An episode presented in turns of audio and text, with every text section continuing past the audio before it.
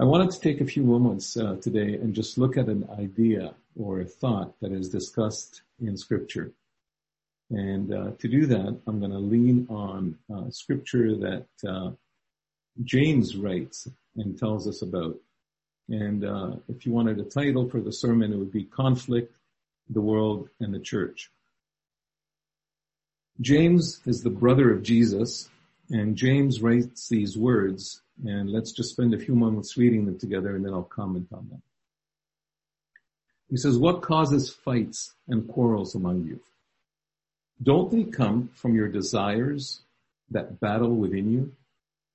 You desire but do not have. So you kill, you covet, but you can't get what you want. So you quarrel and fight. You do not have because you do not ask God. When you ask, you do not receive because you ask with wrong motives, that you may spend what you get on your pleasures. You, you adulterous people, don't you know that friendship with the world means enmity against God? Therefore, anyone who chooses to be a friend of the world becomes an enemy of God. Or do you think scripture says without reason that he jealously longs for the spirit he has caused to dwell in us? But he gives us more grace. That's why scripture says, God opposes the proud, but shows favor to the humble. Submit yourselves then to God. Resist the devil and he will flee from you. Come near to God and he will come near to you. Wash your hands, you sinners, and purify your hearts, you double-minded. Grieve, mourn, wail. Change your laughter to mourning and your joy to gloom. Humble yourselves before God and he will lift you up. Brothers and sisters, do not slander one another. Anyone who speaks against a brother or sister or judges them speaks against the law and judges it. When you judge the law, you're not keeping it, but you sit in judgment of it. There's only one lawgiver and judge, the one who is able to save and destroy, but you who are, who are you to judge your neighbor?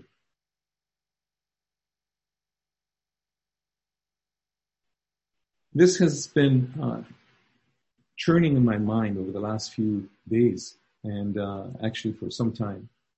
But as we have been hearing so much in terms of injustice, Aisha was with us last week and she spoke about some of the issues that she has faced. Elena today, she was talking about some of the injustice that she faced in Kazakhstan as a Korean who was growing up in a nation that uh, was home for her and how she was biased against, how she was discriminated against. Uh, today we hear so much anger in the media uh, directed at different people. Is it justified? Of course it's justified. There's things that have been going on in society that are just injustices for a long time. So people come to a point where they come to a breaking point. We saw this a number of years ago in Egypt. We saw this in, in China, in Tiananmen Square. We, sh- we saw this in Hong Kong. We've been seeing this unfold for the last almost year as the demonstrations have continued.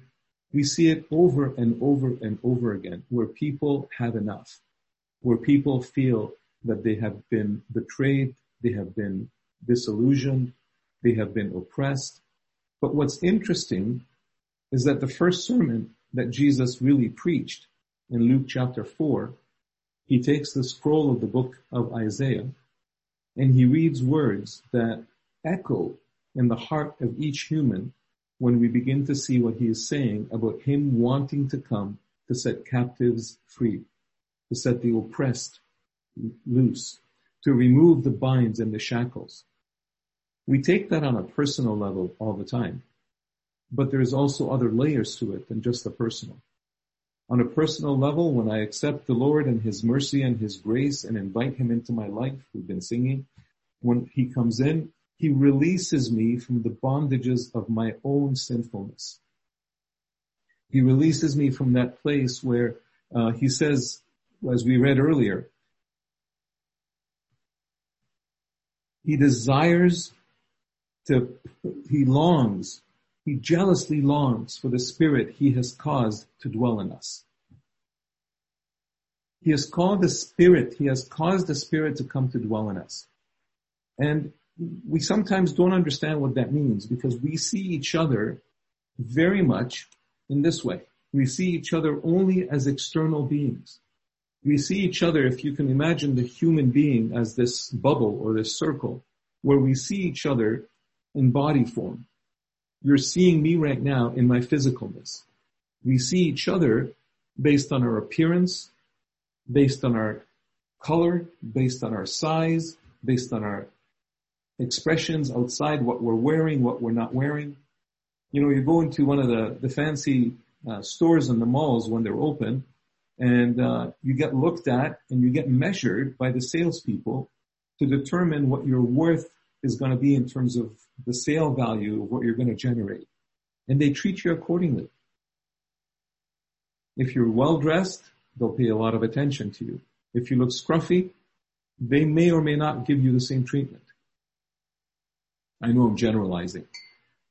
But generally speaking, if you look really haggard and you go shopping for a car, they're probably not going to spend as much time with you if you, uh, you know, as if, if you were driving in with a, a top end model and, and looking dressed to the nines. We look at each other and we me- measure each other by physical perceptions that we gather. Some of us go a little bit deeper and we go and look at each other's minds. We may look totally disheveled. You may look totally messy, but you may have a very sharp mind. Steve Jobs was not much of a dresser. He always wore his black top and his jeans and sneakers. That was his style. But the man packed quite a bit inside of his mind and inside of his soul. He had so much passion. So when you get behind the facade and you go a little bit deeper, when you go inside of that, if you look at Einstein, he was hairy and, and his hair was all over the place, messy, right? He looked not like he would be, a, maybe he did look the part of a genius. Maybe that's what geniuses look like, totally careless about their outer appearance. But you have to get behind that. You have to get deeper than that. And you get to know the person at that soul level. And when we get to know one another at that soul level, there's a connection that forms.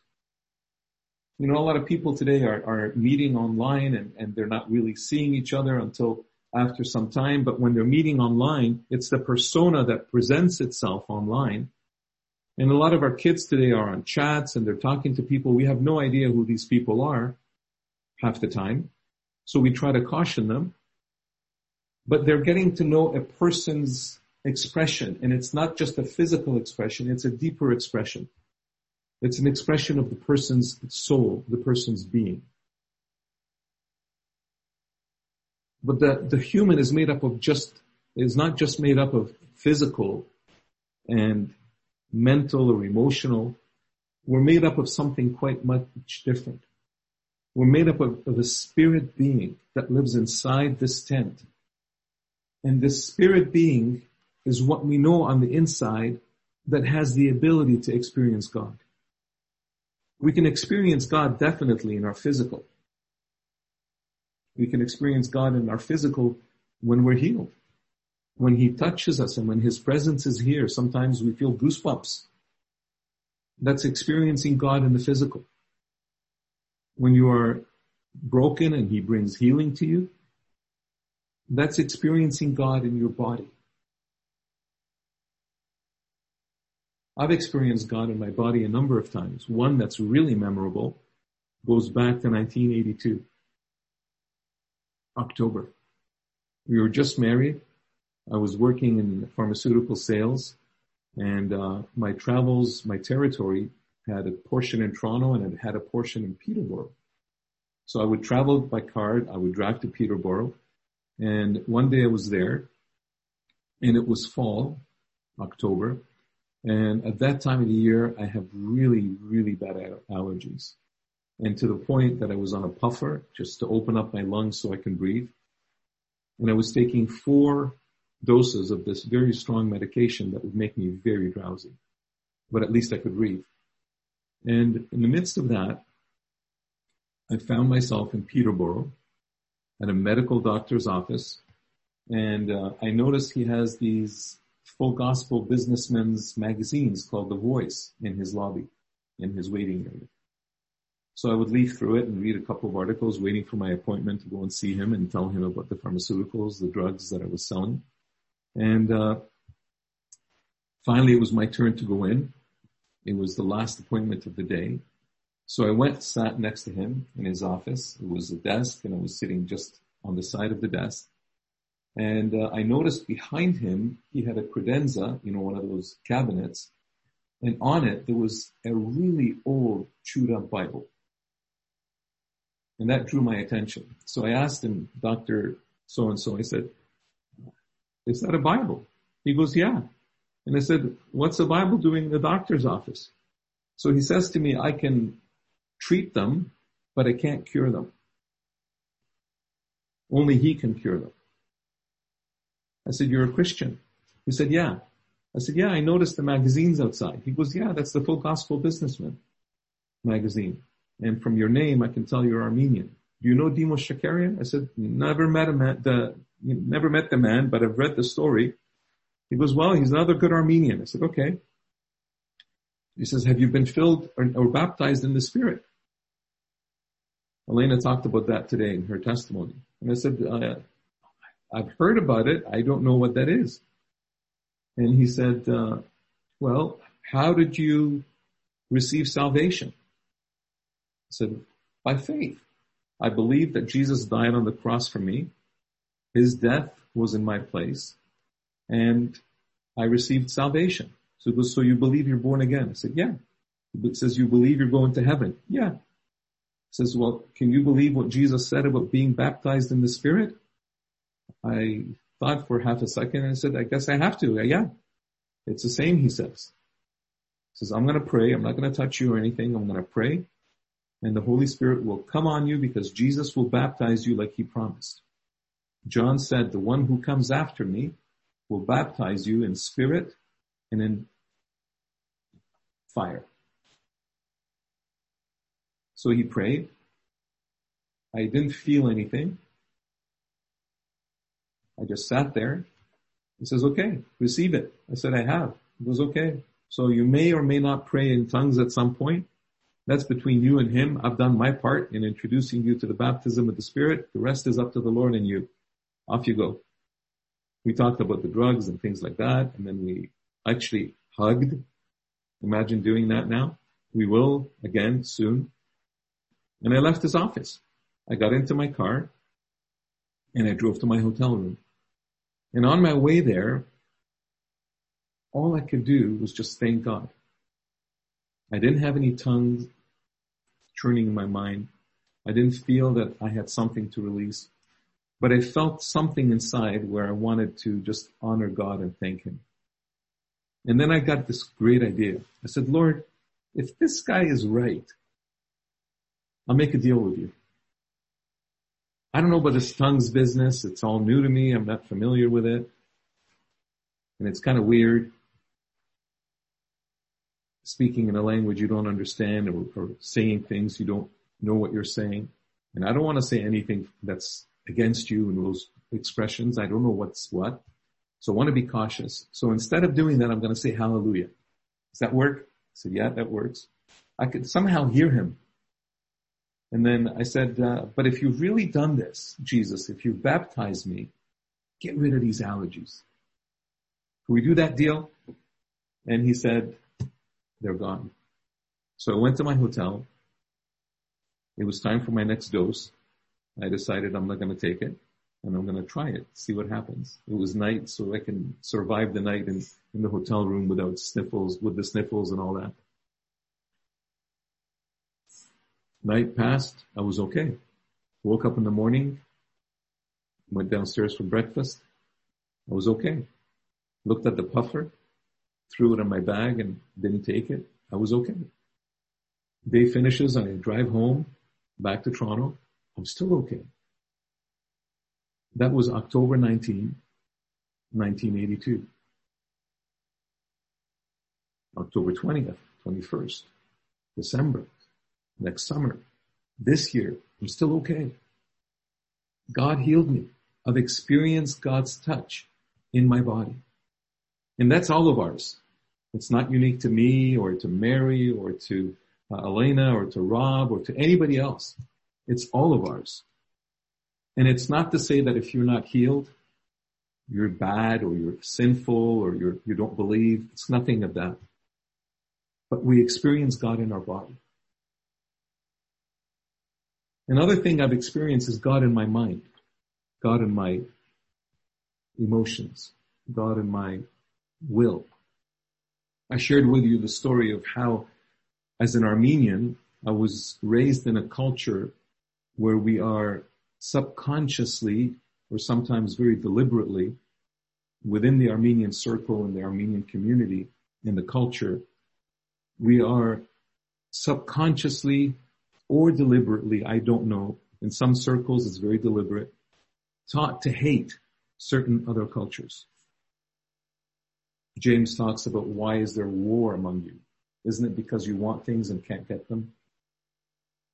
As Armenians, we lost our homes. We lost our lands. We lost our grandparents, great grandparents. And, uh, the Lord worked in my heart, not in my physical heart, but in my inner heart to bring about a change where I no longer hate who is known as our enemy, but I can actually bless them. I shared with you a few weeks ago when David was with us how I actually heard from the Lord that I was serving a Kurd and giving him a platform to be able to speak the gospel to other Kurds. And I pray for Turkey. I pray for Kurdistan. I pray for Iran. I pray for all the neighbors of Armenia that the Lord would move amongst these nations and bring us all into peace with one another and with Him. I pray for our current situations in Canada and in the US. I don't know how to solve the social problem socially. I don't know what it's going to take to bring peace between the oppressed and the oppressors in the natural. But I know that it starts in the individual heart. And our individual hearts can turn for the sake of releasing blessing, releasing forgiveness to those that have hurt us. I told you I met the great grandson of the man who was commissioned with the killing of the Armenians in our village, in our city. And he asked me for forgiveness.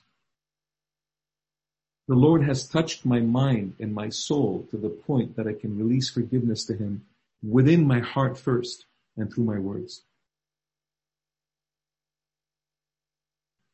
But it all starts with what He is longing for. It all starts in that place where He is longing to bring something out from all that He's been doing. So if we look at this part inside of us, this spirit being, this is where he wants to dwell. This is where he wants to come into our lives and in joining us, in, in melding together, not melting only, but melding, amalgamating, fusing. The scripture in 1 Corinthians 6 says that he who has jo- joined himself to the Lord has become one spirit with the Lord. So something happens in the inner part of us when we believe with our minds. And the mind is that natural psyche thing. God doesn't want you to check your mind at the door when you come to the encounter with Him. He wants to use your mind because your mind is that lock and that key that unlocks everything as you go forward. Your mind and your emotions and your will form who you are. Without your mind, you're a vegetable. You're a body just lying there without your emotions, you have no empathy. You don't connect with people. You, are you're, you're just a, a physical being that is just emotionless. Without your will, nothing changes. He wants to interact with us at the will level to open the gate for things to happen. You know, in, in the book of Acts, we read these words. From one man he made all the nations, that they should inhabit the whole earth. He marked out their appointed times in history and the boundaries of their lands. God did so God did this so that they would seek him and perhaps reach out for him and find him though he is not far off. For in him we live and move and have our being. As some of our own poets said, we are his offspring. So when it comes to that inner spiritual being, and this is all we're trying to do at church. We're trying to bring ourselves individually and corporately to the place where because of what happened to humanity at, at the fall, because of how our spirit, how our innest, inner, innest, innermost part, I guess that we can say the innest. How is your innest today? the innermost part of our being, the spirit, because of sin, and sin resides there. Sin kills our spirit. Sin brings us to the place that we can no longer hear God. We can no longer have a relationship with Him. But as soon as our will, our mind, our emotions are touched by God, as soon as we sense and we relieve and we realize that He is such a good God and He loves us with His whole being, He has given His only Son for us. As soon as we experience that, He allows His Spirit to come into us and He transforms us and He takes that dead part of us, that spirit that's callous, He revives it. He pours Himself into it. And from that innerst, inner, innerst, again, innermost part of us, He causes His Spirit to flow in our every part. So out of that innermost place, He says that you will be like rivers of living water flowing out. So we experience that. First, we experience a rejuvenation in our heart, a renewal in our heart on a personal level. But imagine if I'm renewed in my heart and Silva's renewed in her heart and the Spirit of God now dwells in us, me and her. And the scripture says that he who joins himself to the Lord is one spirit with the Lord. So I'm one spirit with the Lord and she's one spirit with the Lord. When we come together, we are both one spirit with the Lord. So something happens within that corporateness. And that's what we are as a church. Individually, we are touched and filled by God and we become these carriers of the presence of God. But he wants to constantly have our minds renewed by the pouring out of his spirit in us by the renewal of our minds through the power of his words, through the, the power of testimony. Why do we have a testimony every Sunday now? Because we want to release faith to receive the same things that God has done in that person's life. So as the Spirit pours out from our innermost part, the innest part, as He pours out of there, He changes our mind. We begin to know how to love people in the right way we begin to see the other who is different from us as the same as us. We see their pain as our pain. We see the pain they've caused us as being caused by their own pain. And we can begin to have mercy with them because we begin to see them with the eyes of God. A lot of people today that minister in healing tell us that healing is sometimes restricted to flowing in our bodies when there's unforgiveness. Because what happens is, is in our mind, in our will, we lock that spirit from being able to move out into the rest of our body. But the moment we release forgiveness, there is healing that comes to our soul. We're happier about it. We feel uncaged. We feel unrestricted. And before you know it, we feel the change in our body because he is constantly trying to renew us spirit, soul, and body. So when that happens, coupled with the baptism of the Spirit, where we no longer are just filled with the Spirit on the inside, but He actually pours His Spirit on us from the outside. And we get filled inside and out. It's like a cup full of water that you dunk into a swimming pool. You're surrounded in it inside and out with water. And the Lord wants to do that with each one of us. So we can become carriers on the inside and carriers of, on the outside of His Holy Spirit. And when we bump into each other as these bubbles now that are filled on the inside and filled on the outside, and He forms a community of us that are people like that. And we begin to love on one another. the word of Jesus becomes fulfilled, that they will know that you are my disciples by your love.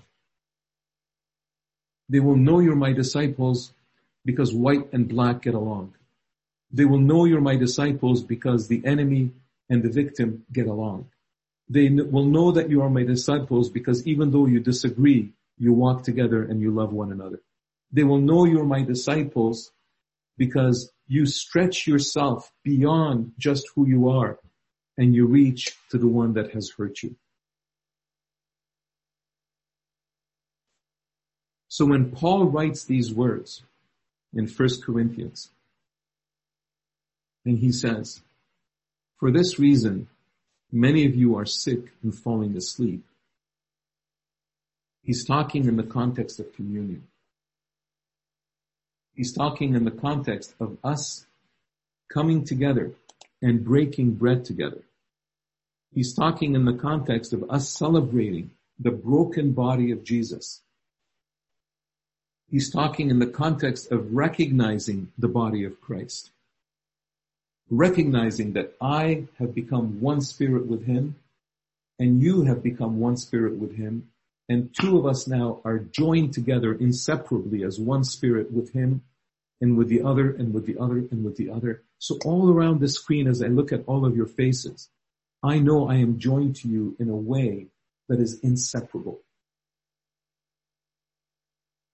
Nothing can separate me from you. We have been joined together. And the, the Greek word in that context is hilarious. It's the word cola, not as in Coca-Cola, but in the word cola. And those of you who come from Egypt or the Middle East, will know that we have a very strong cement type glue that when you join two pieces together, you can never separate them at the point of the joint.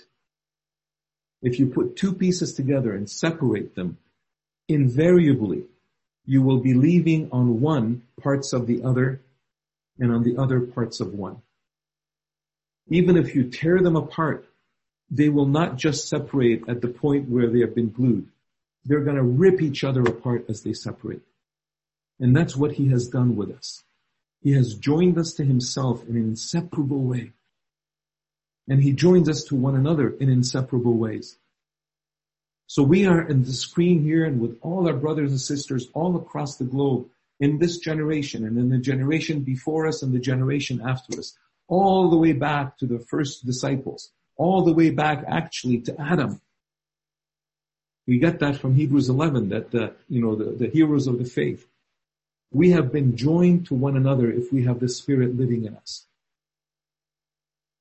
And He has made us inseparable. And it's that testimony that the world needs today. In the midst of conflict, in the midst of injustice, we have the answer. We have the answer in our hearts. He has given us His love. He has given us His peace. I know it's not as simple as just going out and saying, hey, listen, we love each other. There are practical things that we have to have. There are practical solutions that we must make. I'm in conversations with pastors across the city right now as to how do we as the church express the love of God in the midst of the conflict that's going on. There's all kinds of talk about defunding this and defunding that. And some are arguing, where, where did police start from anyway? Didn't we just do that to, to make ourselves feel safe? No, actually policing started with God's mind when he gave humanity the authority to govern itself.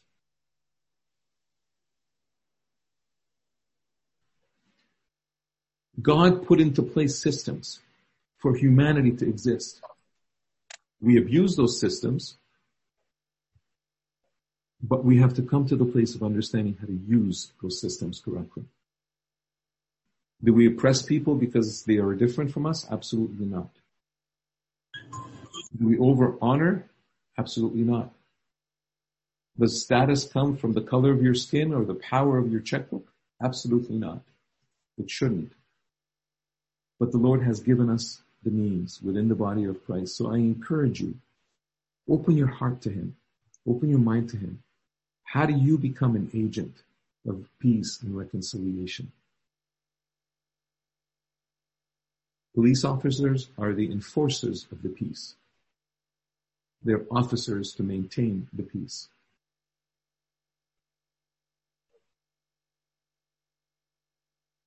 We, who are the children of God, are called blessed because we will be known as the peacemakers who are the children of God. So we need to be reconciled with Him. We need to demonstrate that reconciliation within one another. And we need to be the agents of reconciliation in the world. So I'm going to encourage you right now to bring your uh, elements together and we'll share communion together.